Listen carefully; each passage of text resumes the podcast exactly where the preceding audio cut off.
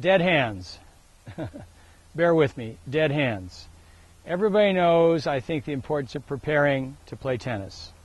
And many times there's the thought of taking the racket back.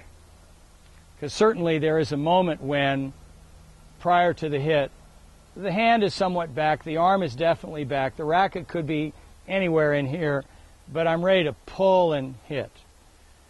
But when you go back to first things first, it's very interesting to see what is the first thing a player does. And your test is this. You're playing on the court, they hit the ball quite hard, it hits the tape. Not the bottom of the net, but the tape because there are three R's in tennis ready, read, react. If the ball hits the tape, I believe I should have read forehand or backhand.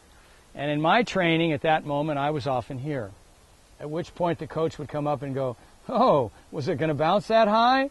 And I said, Well, no. And he said, Well, why on earth is your hands there? And the training was could I have my hands relatively still such that the first move was just a turn? just a turn. And what really is happening there, if you watch very carefully, is that the hands didn't go up, the hands didn't go down, the racket didn't change its face. Nothing happened except this first move. Now you could say, do the pros do that? I think many of them do.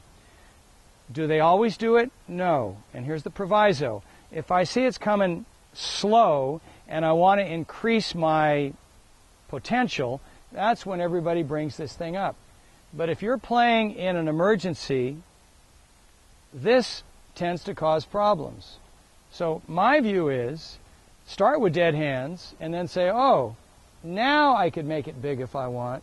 But if you monitor your first move, I would be willing to bet, in fact, we can set up a bet, that the stroke that bothers you most has the least reference to dead hands. And the stroke that you like best has the simplest possible preparation.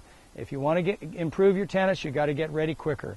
And if you want to get ready quicker, simplicity is always the key. And let's just call that dead hands. I did very little else but turn.